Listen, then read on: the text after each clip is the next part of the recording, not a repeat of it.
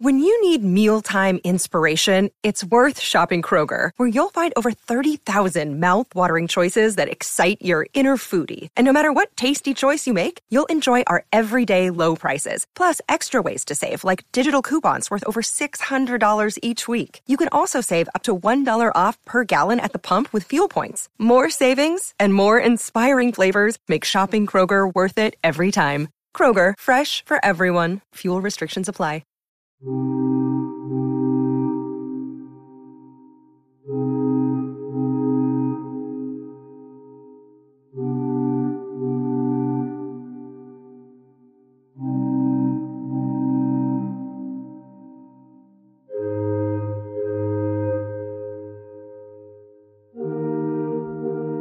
Hello, and welcome to another episode of the Discourse on the Playlist Podcast Network, the show where we discuss film news, uh, reviews, television items, any other pertinent pop culture items that we feel the need to weigh in on.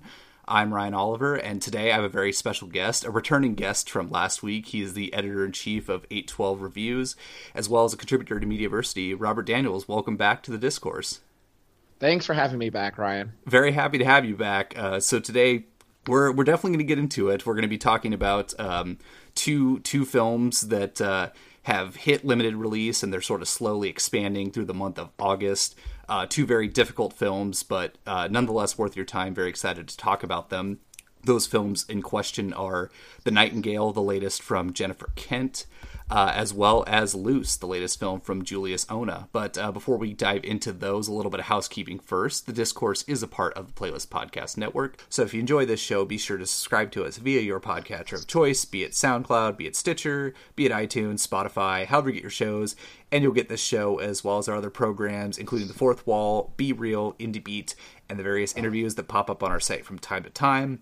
And then before we get into the reviews proper, I usually like to ask our guests if there's anything they've caught up this week uh, that they recommend people check out. So, Robert, the floor is yours. Have you seen anything this week that you'd like to give a shout out to our listeners about?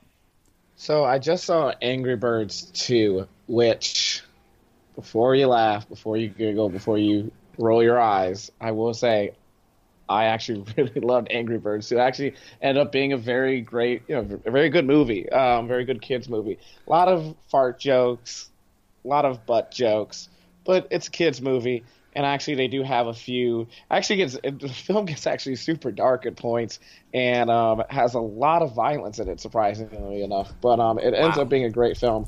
And there's a short that's playing before it called Hair Love, um, which I don't know if anyone knows about, but that um, if you go see Angry Birds 2, get there early enough to see Hair Love. It's a very, very, very good short um, by uh, Matthew A. Cherry, um, and it's just basically about this father and this daughter, and he's trying to do her hair in the morning, and it's a very, it's a very touching, about seven minutes short. Oh, wonderful! That sounds lovely, and and a nice little makeup for the fact that um, the, uh, Pixar, usually the like sort of reigning champion of uh, animated shorts, there wasn't a short in front of Toy Story four this year. Um, rare for them, so that's that's good to hear. That's Angry Birds two, and that's out next weekend, correct? August sixteenth. Yeah, it is. Awesome. Well, be sure to check that out. I've you hear Robert praising it, and that seems to be the consensus going around that it's that it's actually pretty good. So that should be a good uh, mid-August end of summer uh, movie for kids to check out. Um, but it sounds like the fun the fun discussion is going to stop there for just a little bit as we as we pivot into these films.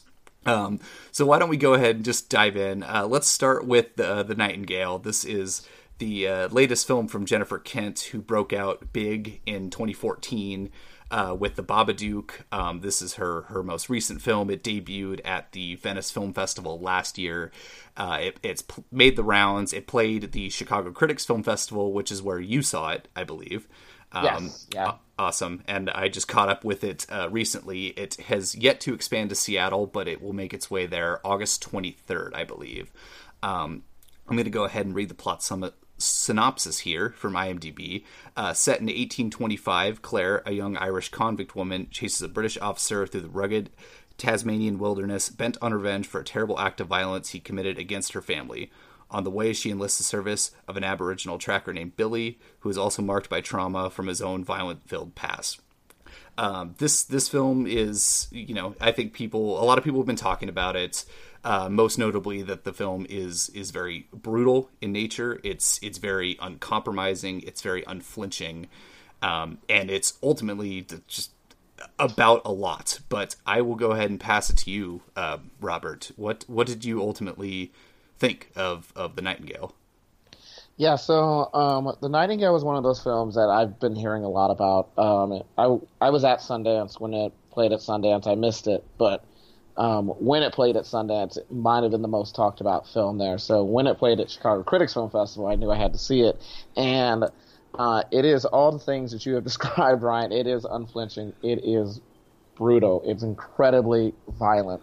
Um, there are, I believe, three rape scenes in the film. Um, so, you know, if no joke, if if if you think you might be triggered by anything, uh, by any traumatic memories or anything like that, that it's going to be a hard watch. Um, now, I will say that the filmmaking itself is, I think, it's fantastic. It's very different from the Babadook, um, but um, I think Aisling um, Franciosi is the lead as Claire and she just gives a phenomenal performance. And basically, what's a film that's basically a um, a rape, I mean, a, a rape revenge film. Um, and actually, it's a two way revenge film because Billy, um, who's the Aboriginal tracker, um, is also trying to take revenge against the white colonists who have been basically enslaving his people. So you have these two people who are kind of brought together who don't trust each other. Um, and in Claire and Billy, and they are going over after this British officer who is basically the worst human being in the history of human beings. Um, this is a guy who believes that um, the worth of a man is how many women he can rape, who he can kill, and that's about it. There's no redeeming quality to this officer. Um, I believe the officer's name is Hawkins, in fact. Um, and so it becomes a revenge against Hawkins, who is the basically the, the, the worst version of misogyny and toxic masculinity that you can think of to the nth degree. Um, and the entire film uh, is a lot of blood, it's a lot of violence, it's a lot of rape, and it is a massive journey to go through. Yeah, it's it's it's certainly all of that. It, it's an incredibly difficult watch. I, I had I found myself um, I, I wish I got to see this in the theater, and, and if it wasn't so uncompromising and hard to sit through, because I do agree. I think the filmmaking here is masterful, and I, I think you know we're we say about how how brutal and, and horrific this movie is, um, but it's not purposeless um, whatsoever. And uh, it, but if it wasn't so difficult to sit through, I'd like to sit through it in a movie theater, but I found myself having to kind of take breaks watching it on a screener. Mm-hmm. I'm just like, okay, I gotta, I gotta get a drink of water. I gotta like dodge away from this for a second.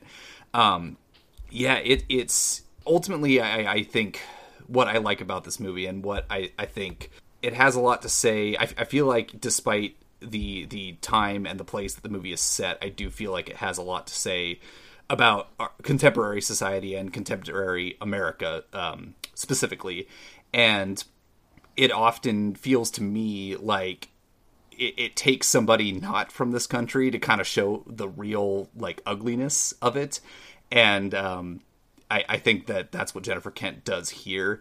Um, the God, I, I, you mentioned the toxic masculinity uh, of Hawkins, uh, who's played by Sam Claflin, who my only sort of frame of reference for that actor is the Hunger Games movie. He plays like the the guy with, the guy with like the trident. I think I don't remember the character's yeah. name. Yeah, but but like he is completely yeah, just horrible, irredeemable. Like never you know seen that type of. Um, I mean, not that I've never seen that type of performance, but like I, I didn't imagine that actor doing that. Um, but specifically the one of the many scenes that made me uneasy is he sort of develops this relationship with a kid further down the line and just seeing the the potential passing on of these horrible traits to like a new generation that like nothing is learned like that was one of the more like oh god is this where this is going this this is like horrible yeah well what i find um, intriguing about the film. Is just how it uses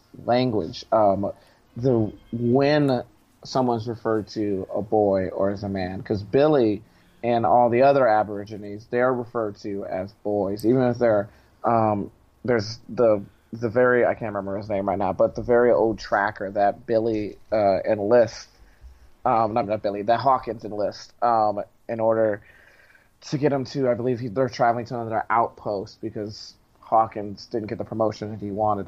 Um, but he, this guy might be in his 70s or so, and he's calling him a boy. Whereas with uh, the kid that you referenced, um, there's a couple moments where you know, he says, "This is your chance to be a man," or uh, one of the other young soldiers when um, the first rape scene when he doesn't want to participate in it, um, or he's kind of squeamish about participating in it. Uh, he does the same thing, you know, make yourself into a man. So it's very interesting how Kent uses language between man and boy um, that not just t- uh, taps into toxic masculinity, but also taps into just this very long lineage of that usage within even um, American black slavery. Well, yeah, that's uh, that's kind of I was just about to get to that because of the use of language for that, insinuating that this older man that he uses boy, you know, derogatorily towards him, that there's there's no in his eyes there's no chance for man. There's no chance to move up to that stage of man. Yeah, and that's what makes the um, and I don't know if we're going if we could do spoilers now, but um, I'll try to keep, uh, keep away from it. But that's what makes the ending so amazing is that you see Billy reclaim the title of, of man, you know, by reclaiming his past. Absolutely. Um, if you want to, we can definitely dive into spoilers, and I'll I'll put a note here for our listeners that we we are going to do that. Um, yeah, let's do it. Uh, All right, cool. Uh, All right, we're gonna put the little spoiler tag here going on, so we're gonna get in some spoilers for the Nightingale starting right now. Fast forward to uh, we'll put the timestamp in the notes as well, so go ahead and fast forward to the Luce discussion uh, if you want to skip it. But we're gonna get into spoilers starting right this second. Oh, I've heard of this flick. There's a twist in it, isn't there? yeah. Just, just try and forget that, and hopefully we'll still be able to enjoy it. I bet he's a woman, that bloke. No. You think it's the future, but it's actually set in the past. It's not Earth. It's all a dream. Oh, could you not? Could you? Could you not try and guess what the twist is? Yeah. So the ending where Claire and Billy they finally found Hawk find Hawkins in this town. Hawkins is yucking it up with his his comrades, and um, it's pretty clear that his comrades are going to do anything to to punish him. So when Billy decides that he the Aborigines culture, which the the British colonists have or the British uh, Army has banned, he is going to get into his war paint. He is going to find um, weapons, and he is going to have himself a good old hold down. Um, and he is going to go in and take out Hawkins. And it is a moment where Billy, because the whole film is about Claire's revenge. It's a, it's about Billy facilitating Claire's revenge. And if it had been only that, I think the film would fall into, you know, the magical Negro trope of we've got the and I even though he's Aborigines, is not exactly what we would call American American black, obviously, um, but it would fall into that trope a bit of of the black character whose only use is to help the white character into their ends. Um, but instead, if Billy gets a chance to reclaim his what he his quote unquote manhood, his his culture, and just fears Billy. I mean, fears Hawkins. One of the I think the most um, cathartic scenes, probably of the film. That's that's where the movie, like, I, don't know if won you over is the right term for a movie such as this, but but uh, I mean I mean it never didn't. It, it, it's not that it never had me uh, gripped throughout, but I I have to agree. I, I thought that would ultimately be the sort of um, fulfillment of, of Billy's character, and that would have been disappointing. But the the fact that he has that moment, and then the, that just beautiful moment on the beach uh, of like that reclaiming of of that title is is um, really masterful, and I think that just you know goes to show how smart Kent is as a filmmaker because she realizes that like yes, of course we're we're put in in like Claire's journey and her shoes and her revenge. And like it it needs to happen. Like it's completely justifiable. What happens to her is is horrible. But she doesn't forget that you know what happens to Billy is just as bad and that he he's deserving of that revenge and it's like you said incredibly cathartic was there anything else that stuck out with you with the film? The the cinematography really stuck out to me as well. Like I, I, I think like not only is it, it, a gorgeous film, but like I um I, I like how sort of um you know I is it's weird to say, but I like how kind of bleak and matter of fact the film is because when you're revenge is so like it's such a common narrative i feel in in um in genre filmmaking. And so because of that it does occasionally feel a little bit um sensationalized. And sometimes that is okay sometimes that's fun and other times it's kind of numbing and you're like what what exactly are we doing here? And so you know despite how horrific the film is i, I think like the the bleakness and the subject matter uh, match and go hand in hand. And I, and I like how sort of unstylized the film is, how unromanticized it is uh, in the vein of a revenge film. Um, so I, that that really stuck out to me, and I, I really appreciated that. And well, actually, to go back to to Aisling Franciosi's performance, um, I I just I always love when you can see the performance and the posture. And if you look at Franciosi's posture, like she throughout the entire film is pretty stiff, like hunched a little bit. You know, she's pretty wound up, and um, so much you can you can almost see the pain and the hurt within her body and the way that she carries herself. And for someone who like really didn't have any knowledge of her career, I know she was on. I believe she was on Game of Thrones, and I'm not really a Game of Thrones person. Um, she just impresses as Claire. I mean, I, it's just really a fantastic performance. I'm surprised more people aren't talking about right now. Yeah, I'm surprised too, and I, I'm wondering if that has to do with the sort of slow rollout of the release and the, and the fact that most people probably haven't gotten a chance to even see this movie uh, yet, uh, unless they saw it at a festival, because it's mostly, I think, just playing New York, LA, and some other larger cities. But I, I'm but even in our circles, I'm surprised more people aren't talking about it. And and uh, Billy and God, I hope I do not butcher this guy's name. And apologies if I do. Um, Baykali Ganambarr. I hope that I did that right. I may not have. I think that's but, pretty close. Yeah, but but he's pretty close. Uh, but I I had haven't seen him in anything, and I thought like that's such a fantastic performance too. Like I I really liked that, like his performance it, pretty much the whole I'd say core three. Like even though as as awful as as the Hawkins character is, I think Sam Claflin is also like he's great at portraying that like horribleness, and and so I I think that you you know there's just a great trio of of lead performers here. Yeah, and and uh, Baykali, that was his that's his debut film. That's his debut role. Oh my god, I didn't. I should have done my research. Wow, that's I would not have guessed that. it's, an, it's just an amazing performance uh, for for a newcomer. Absolutely, no, I'm surprised more people aren't talking about his either, and so that's why I wanted to talk about this movie mostly is because it, it is slowly making its way out to people, but but slowly is the the key word there. So, um, you know, for for people listening, if you get a chance to see this soon, like highly recommend that you do. It it is it is all the things we've said. It's brutal. It's uncompromising it's hard to sit through, might be triggering, but I think it's it's a pretty I mean, it's an ultimately rewarding movie despite how much you have to sit through. Yeah. Yeah, no, and I think the I think the main reason the studio is probably slow rolling it out is just because of how unflinching and, and it is, you know, and knowing I mean, that's this is not a film you're just going to drop in wide release in the first week.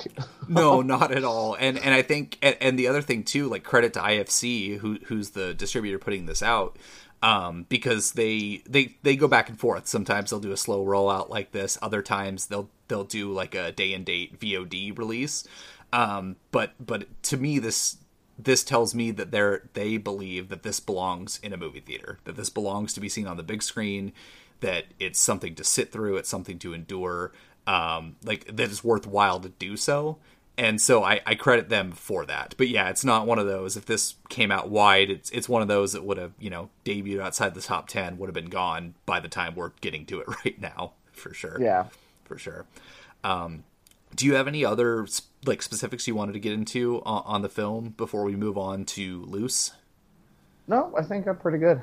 I am too. Well, that is the Nightingale. It is slowly making its way uh, out. It is it hits Seattle area August 23rd, which I believe I mentioned. Do you know when it hits Chicago? If it's not playing there already? Um, I don't know actually. Interesting. I, it, I would guess it would probably hit either this coming Friday or the same Friday as Seattle. They're seemingly pretty comparable markets, but um, uh, maybe maybe in the interim I'll look that up and we can uh, I can put that in the show notes somewhere but cool. Let's uh, let's move on to uh, Luce, a, a another difficult film to discuss. Uh, this one um, it debuted at Sundance, which you you saw it there, correct? Yes, I did. You did, and it and it also played Chicago critics. This one has made the festivals quite a bit. Uh, this is the latest film from Julius Onah, who I think most people probably would recognize as the director from uh, the Cloverfield Paradox. Is probably his most known film. Uh, I know he did one before that, and and the name is escaping me. But I will also go ahead and read the plot synopsis for this film from IMDb. A married couple is forced to reckon with their ide- idealized image of their son, adopted from war torn Eritrea after an alarming discovery by a devoted high school teacher threatens his status as an all star student. It stars Naomi Watts, Octavia Spencer, Tim Roth, and a I won't bury the lead. Terrific performance by uh, Kelvin Harrison Jr. as the titular Luce. Um, but we were talking a little bit off mic, Robert. You said you've seen this movie about five times at this point. yes, I have. Um, I, I saw this movie at Sundance at the premiere knowing nothing about it. All I knew was that Octavia Spencer was in it, and I was like, well, Octavia Spencer usually has a good nose for scripts. I'll show up. I'll see what happens. And I have been talking about this movie from with anyone who will listen since Sundance. For me, it was the best film at Sundance. Um, and God, it's just amazing. you know, after seeing it five times, I noticed little bitty things every single time. But um, you are correct. Kelvin Harrison Jr. is just utterly fantastic in it as Luce. Um, his performance is kind of reminds me a lot actually of um, uh, Daniel Kaluuya in uh, in um, in Get Out actually. Um, Octavia Spencer is probably the best performance of her career. It's definitely the most layered uh, character she's had in her career. Um, no more the best friend. Now she's on the border of being the villain in this film, in a film that really has no villains if you if you very much uh, analyze it.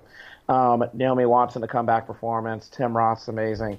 It every actor in this takes it to another level, um, and a film that really has a lot of questions but no easy answers. It is in it is unflinching in a different way from the Nightingale. It goes through subjects of um, the exceptional Negro, uh, tokenism, um, uh, rape culture, and uh, the mystery at the center of it. The in of a film that really, I mean, borders on the edges of horror in in many respects. Um, is it's just amazing. It, it, very much is a Rorschach test for its audience, I think. Um, and depending on the conclusions you jump to very early in the film, it, can, it, it tells a lot about the biases that we have and the institutionalized thinking that we have as viewers. Absolutely. I mean, that's that's something that took me from the very beginning, and um, you'll you'll have to forgive me slightly. I just watched this movie for the first time this afternoon, so I have, I don't have the five viewings to to go off of, here.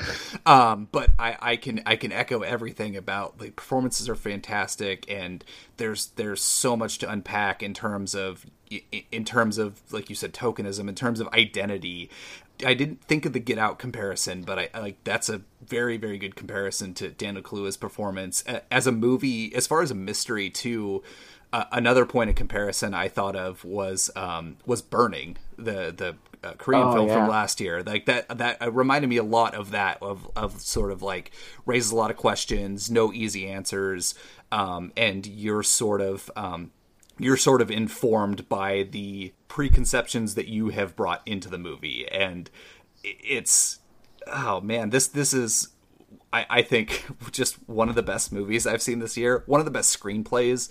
Uh, I should also shout out. Uh, it's also based on a play um, by J.C. Lee, uh, who also co-wrote the screenplay with Julius Onah. And I feel like you could tell, like even if you didn't know this was a play, which I didn't until the end credits rolled, it has that feel of like sort of minimal locations, very small like character piece. Uh, you know, minimal characters, but um, it's it's really just it, it's gripping um and i didn't know what to expect. I still didn't know even today like i knew people were talking about this movie but i had no idea going in exactly what it was about. Um and i'm glad i didn't to be honest. Like i, I feel like that helped helped more um you know not knowing and not coming in with any sort of like preconceived notion uh and just sort of getting washed away with it because like you know there there's been so much sort of just empty spectacle this summer, which I think we talked about on a, a different episode of the discourse. And to me, um, you know, I, I don't want to dive into spoilers just yet. Maybe we can for this as well. But um, the the sort of confrontation scene between five key characters as this sort of like almost you know like reminded me of a scene in the social network of just that like back and forth like he said this she said that and um, like to me that was more gripping and intense than like any action sequence I've seen this summer. It, it's it's it's incredible. Yeah, I mean, just about every component of this film works. Uh, even even the the portions that it feels like weren't meant to happen. Um, the film is is shot, I think, it's on seventy millimeter. Um, and Julius Onah, the director, was asked at Sundance, at the Sundance premiere, why it was on 70 millimeter if he was trying to uh, imitate the um, if, if just a horror aspect. He said, "No, I shoot everything on 70 millimeter. It just so happened it worked for this one." so, uh, so even the happy coincidences like that just just works out. And um, one of the things I absolutely love about this film is also the score. Um, yes. the score is just so amazing in this film. Um, it's by Geoff Barrow, Barrow and Ben uh, Salisbury and how it, and that's one of the horror aspects of it. it's this organ kind of um, half note kind of thing that's happening at the beginning, and then at some point there's this almost like rhythmic.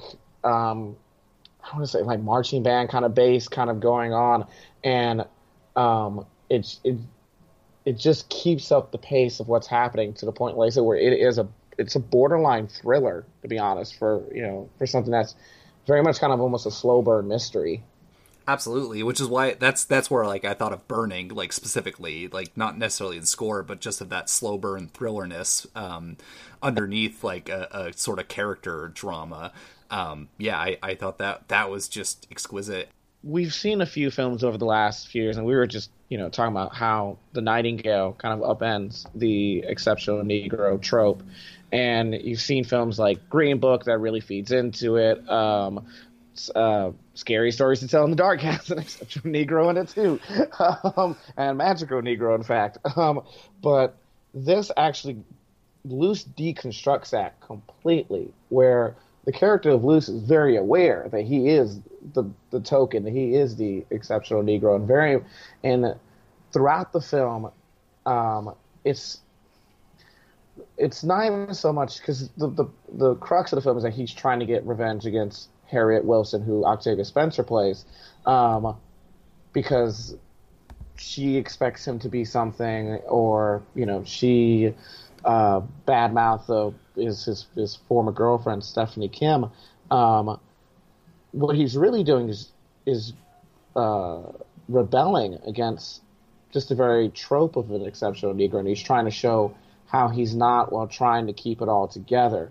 Um, and it seems like every moment that he's on the, the, the his character's on the screen, um, he's poking holes within that trope. Um, and I'm I'm some of the examples are escaping me right now, but they'll come as as, as we continue talking about it.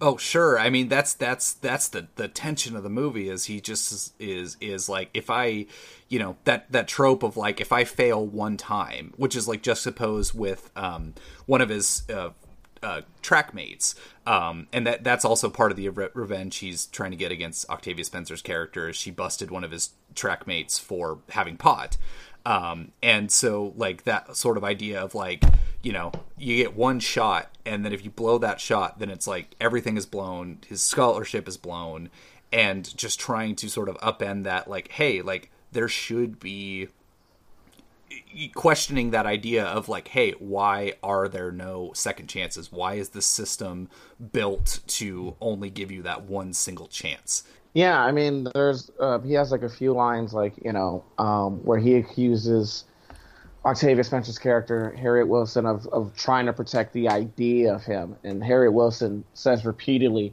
luce is too important for this school and it makes you wonder is luce too important for the school or is he too important for quote unquote his race? You know, to be that emblem, to be that example that says that oh, this is the height that black people can can rise to, and it, it feels like sometimes that um, it's, it's not that Luce doesn't like being the smartest guy in the room. He doesn't like being the smartest black guy in the room. Oh sure, and then the the other like you know complicated shade that I I really appreciate about this movie is like especially with Octavia Spencer's not just like performance, how it's it's subtle and um, you know isn't overtly villainous, but there's there's a, another character we haven't touched on is her sister, her sister Rosemary, um, played by Marsha Stephanie Blake, who's uh, been checked in and out of rehab multiple times, and so that sort of informs her decision of like here's here's the bad end of something could happen and expects higher of her students because she doesn't want that to happen. And so like that's informing her decision um maybe to like an extremist view but like it, it at least adds that adds that dimension of complication yeah, and I don't know if she's getting out of rehab. I think she has a mental illness. Oh, is that what it? Okay, my apologies. Yeah, yeah, yeah. She has a mental illness, which that's another thing this film taps into is how we treat people with mental illnesses. Because there is one scene. Oh, yes, and I don't know if it's a spoiler scene, but oh my, it it is a hard to watch scene um, that take really. I mean, well, ironically, takes no prisoners. Um, and I don't know if you want to talk about that at all before. well, we could just uh, uh, we could actually swing into some spoilers if you'd like to. Let's go ahead and do that. I mean, we could just say stop that right there and say yes, that scene takes no prisoners for sure. Yes. Um, and then just lastly, I would say before we swing into a spoiler section, uh, if it doesn't sound like it already. Um, like go see this movie when it opens near you. I, I, know it's put out by Neon. It is it is also slowly expanding uh, throughout this month um, please go see it when when you have the opportunity. But let's go ahead and swing into some spoilers for Luce, starting right now. Oh, I've heard of this flick. There's a twist in it, isn't there? yeah. Just just try and forget that, and hopefully we'll still be able to enjoy it. I bet he's a woman, that bloke. No, you think it's the future, but it's actually set in the past. It's not Earth. It's all a dream. Oh, could you not? Could you? Could you not try and guess what the twist is? Uh, yeah. So that scene uh, is this is just like that was the scene uh, uh where uh, yeah I I just like like I, I sunk in my chair through a lot of the movie just out of sheer tension but that was the one scene where i was just like oh oh no no no no no no like um like this is where everything's to collide and potentially careen off course for these characters. Um, and, and, that was that was uh, very very upsetting to watch. You know, honestly, that scene, I've I've watched it five times, and each time I cannot completely reconcile the relationship between Luce and Rosemary, Harriet's sister. Um, and it feels like there's no relationship with them whatsoever. It feels like he's they they just bump into each other at the supermarket, and yeah, he's trying to get under Harry Wilson's skin, but you know, it doesn't feel like he has any ill will toward Rosemary, and yet it's like the film just nudges that idea just enough for you to say, how did she get into this school? And when she goes into that school and she, you know, strips naked and she's asking for uh, her sister Harriet to to claim her to say I'm your sister, you know, and then the police come in and taser, you know, a complete and for someone who was clearly nonviolent, just an over overreach of power. Um, it, it, there's there are two different threads going through it. There's Black Lives Matter in terms of you know the escalation by police against um, anyone who, who's of a dark complexion, and then there's also how we treat mentally ill patients. You know that there wasn't even a thought of trying to talk this person down. It was we are going to tase this person, and then I think one of the the most arresting um, images from the film is the way Marsha Stephanie Blake acts at, and when she gets stunned, and how her body goes limp as they drag her out, is just, just. Uh, I was, I was literally, it's taking my breath away every single time. It's it's deeply upsetting. At like, there's there's no question. I I I, I just couldn't like. Yeah, I mean, the, you pretty much articulated that perfectly of like the two things intersecting that just collide in a way that you're like oh why why do we deal with both of those subjects in such a poor poor manner? Um, and then and then you know that that's the first thing is just just violent uh, resolve as opposed to to the opposite. Yeah and then i mean there's just so many that's the thing amazing thing about this film is that there's so many things or so many components just stuffed within this so many questions and it feels like, and I, I said this during Sundance to a colleague, I was like, it feels like every film that's been made, mostly every film that's been made about, you know, diversity and representation, have, have almost kind of led to this, like these kind of questions being answered in this open of a forum where we have like, you know, Stephanie Kim's arc, um, where we're not sure, you know, we're sure she was she was sexually assaulted. We don't know how if she was raped. We don't know who raped her, and it's intimated that maybe even Luce raped her, you know.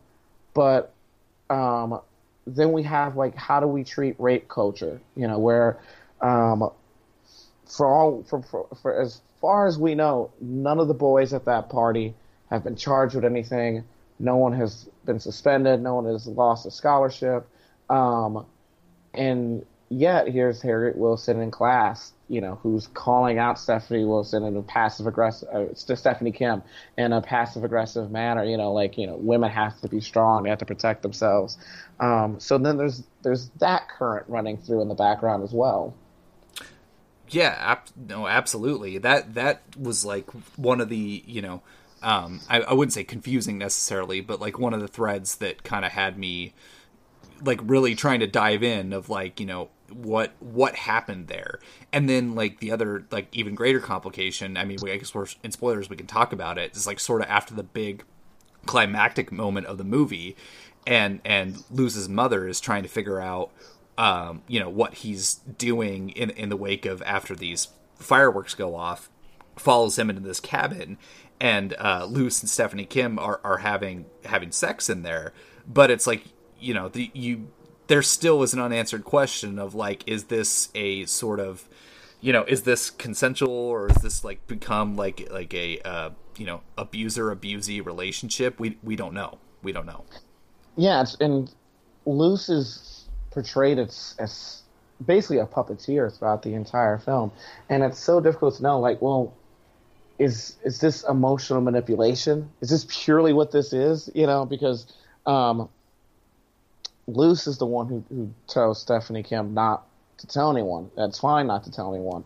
And um, Luce's mom questions, well, is Luce trying to protect, you know, his friends? And my question is, uh, I've always thought there was a third question there. Is Luce trying to protect himself as well? Is he trying to protect himself, Stephanie Kim, or his friends? And once again, a film that offers no easy answers. There's no answer off there whatsoever. It's literally your interpretation of, of what's there, and it could go very much either way of whether Luce is this person who actually does care about Stephanie, wanted to take a break, and now that this whole ordeal has passed him, he wants to rekindle the relationship, or if he's this puppeteer who's been using her the entire time, who gets her to come to, which we're going to be talking about a little bit, that meeting, that right. five person meeting, you know, and basically, you know, uh, uh, masquerades as a stool pigeon before she she takes herself out of it. Right, which is like you know good, regardless of the outcome, good on her for ultimately kind of decide. Well, I, I guess I was gonna say maybe not. I was gonna say good on her for deciding to get out of it, but then again, like, is that a is that a Luce puppeteer thing? Is that a hey, like at this opportune moment, get out of here? Like we we don't know whether or not he said that, but then yeah, it leads to this final confrontation uh, between Luce, his parents, um, with between Octavia Spencer and the principal. It with the principal like demonstrating demonstrating the the pure sort of like uh you know as you've mentioned like the tokenism where it's like he, you know Luce has these alibis set up for all these aspects that happen and and he you know he puts on the the uh you know a show of like you know Octavia Spencer's house gets vandalized, and so like the the the alibi of that is uh what was it a Snapchat that they were at a 420 celebration, and he's like, oh this is Yeah. embar- this is embarrassing for me. Yeah, he's like this is embarrassing for me. Like you know, don't tell anybody. And the principal's like, oh you guys are good kids, I won't tell anybody. And it's like you know anybody else like anybody else they'd be like okay we got to look into this or we have to like you know there's going to be some sort of suspension or fine or something involved and it's like oh no no it's okay you guys are good kids um to which octavia oh go ahead sorry The, the, the principal has that line that I think every single time is make me cringe, and it's great writing.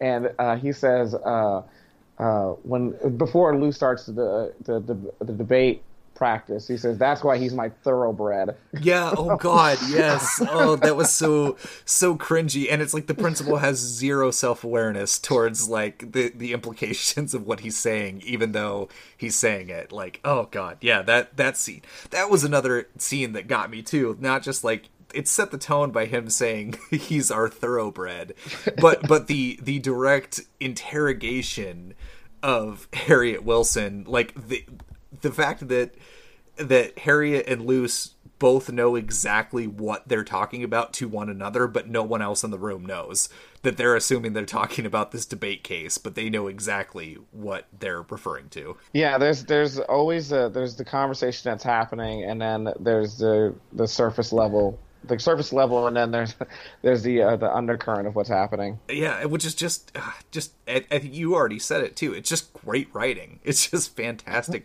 writing all the way around.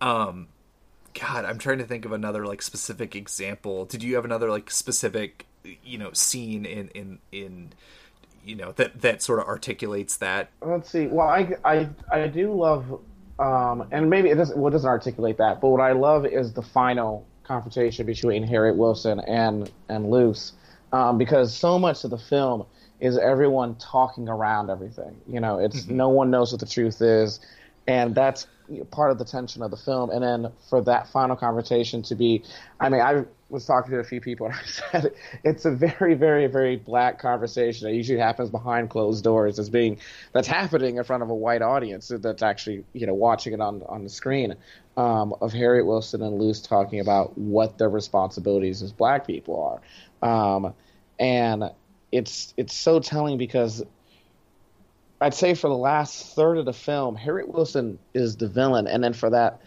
that last little bit, it's like J.C. Lee and Julius Onah reminds you that you know what, Luce might be part of the villain too, partly the villain too, where Harriet Wilson's questions them, you know, who who's doing all your dirty work while you were setting up alibis, you know, is, is accusing him as being the manipulator and the puppeteer and the person who, you know, as even though Harriet Wilson is the one who's deciding who succeeds and who fails, he's putting these people in a position where if they fail, I mean, we've already seen um, the, his friend um, Meeks, who got kicked off the track team just for, for weed and lost a scholarship. You know, imagine if one of his friends had been caught trying to set up an alibi for him.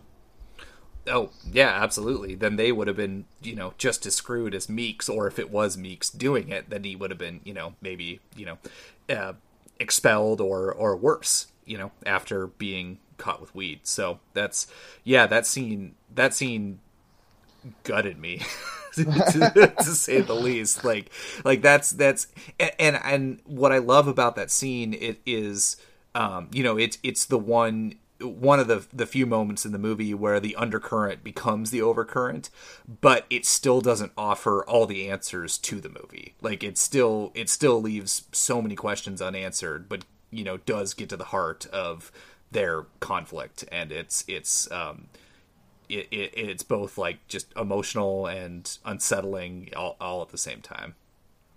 Yeah, yeah.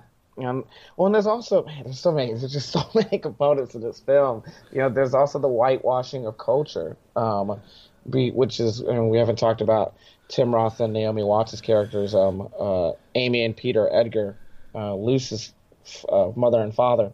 Um, but the fact that you know the other line that always makes me cringe is the you know they couldn't pronounce his name, so they gave him the name Luce.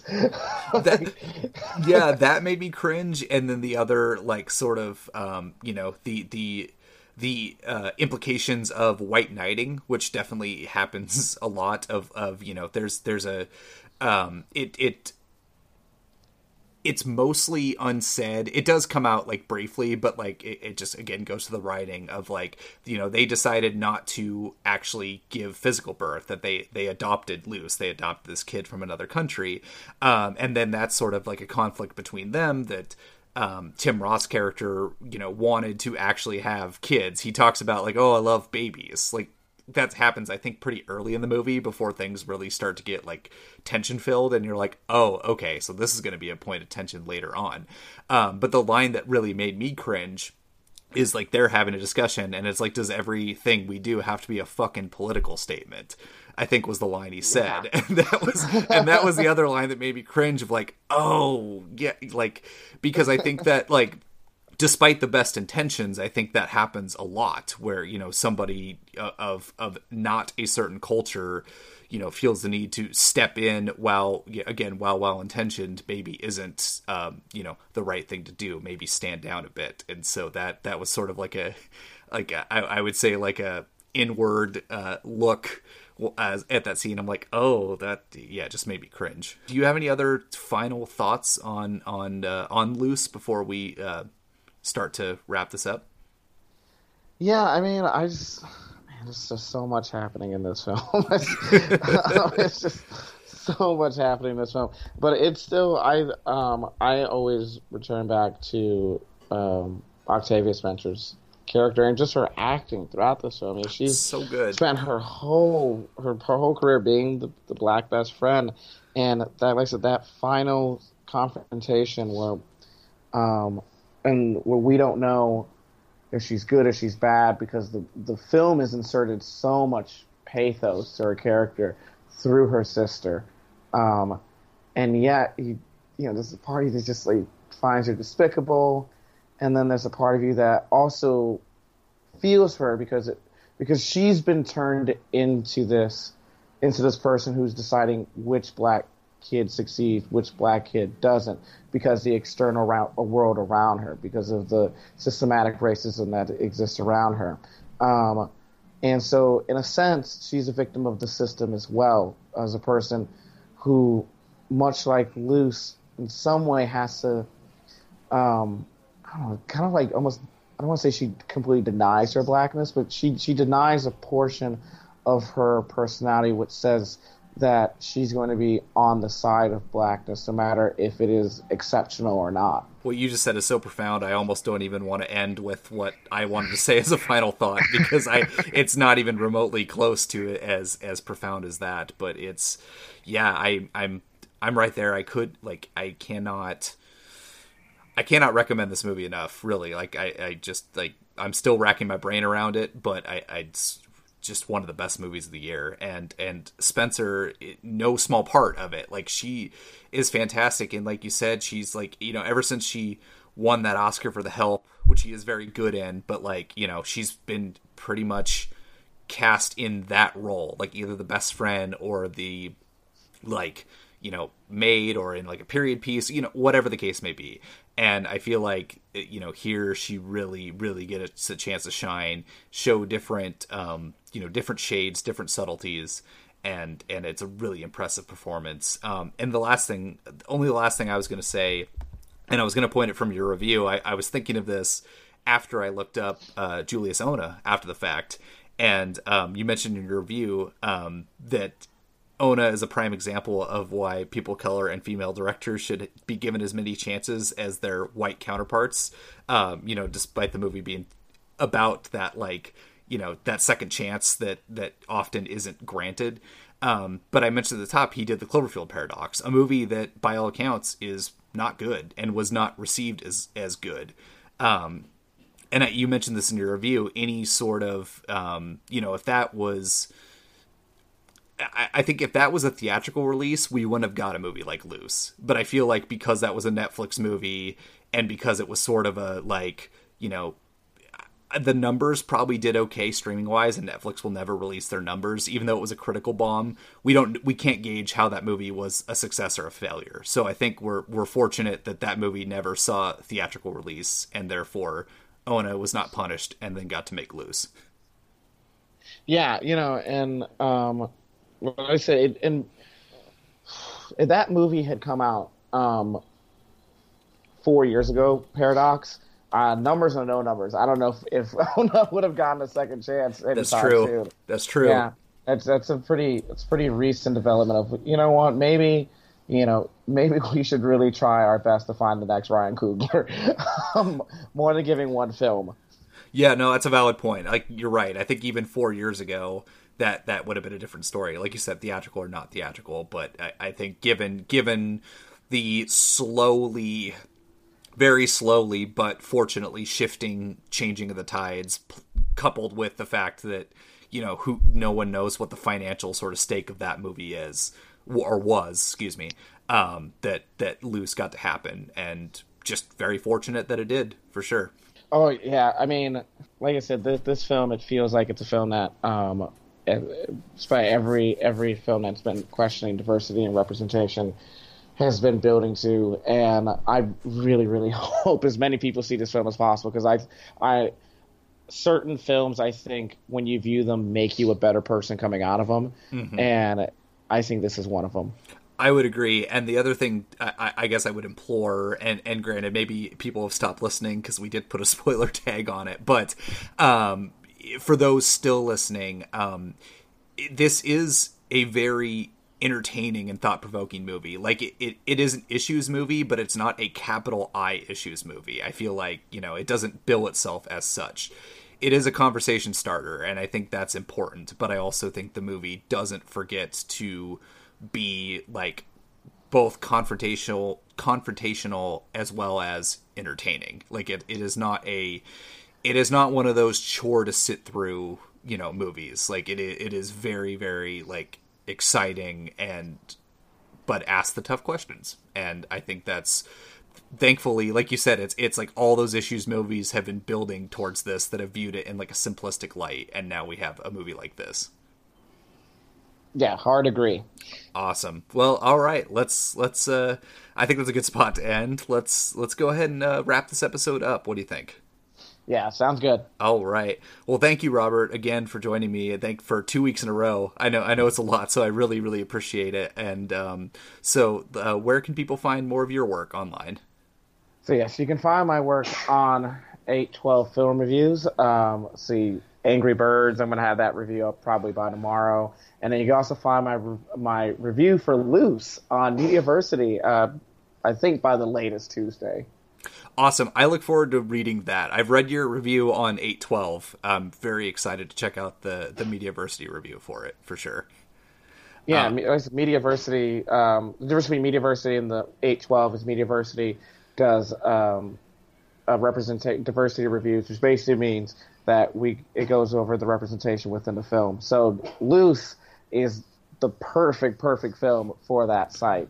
Oh, absolutely. Well, I cannot I cannot wait to read it. Um, so you said that'll be coming about no later than Tuesday. You said probably Tuesday, maybe Wednesday, but probably Tuesday. Got it. Okay, so be sure to check that out, people listening. Uh, just a couple bit of housekeeping before we officially wrap up, once again, this episode is a part of the Playlist Podcast Network. So if you enjoy this show, be sure to subscribe to us via your podcatcher of choice, be it SoundCloud, be it Stitcher, be it iTunes, Spotify, however you get your shows. And you'll get this show as well as our other programs, including The Fourth Wall, Be Real, Indie Beat, and the various interviews that pop up on our site from time to time a uh, little bit of scheduling for the next episodes uh, next week. Uh, I will be joined by uh, returning guests, be joined by Jenny Nulf to do a sort of summer recap, summer uh, wrap up, sort of discuss both the state of the industry of the film, summer as a whole, as well as talk about some movies that we didn't discuss on a full episode. Uh, and then this show is actually going to take a two week break after that. Um, I am expecting my first child, and it could come any day now. So um, I'm gonna, Oh. yes. So we're gonna. Congrats, Ryan. Oh, thank you, thank you. I guess I feel like I haven't probably said that on this show and to our listeners, so um, I should put that out there. And so uh, we're going to take two weeks off. The summer is going to be winding down at that point. Uh, and then we'll return the weekend of September 6th to the 8th with a review of It Chapter 2. Um, so you can expect that coming soon. Uh, but thank you again, Robert, for coming on the show. And thank you for listening to our listeners. And we'll catch you on the next episode.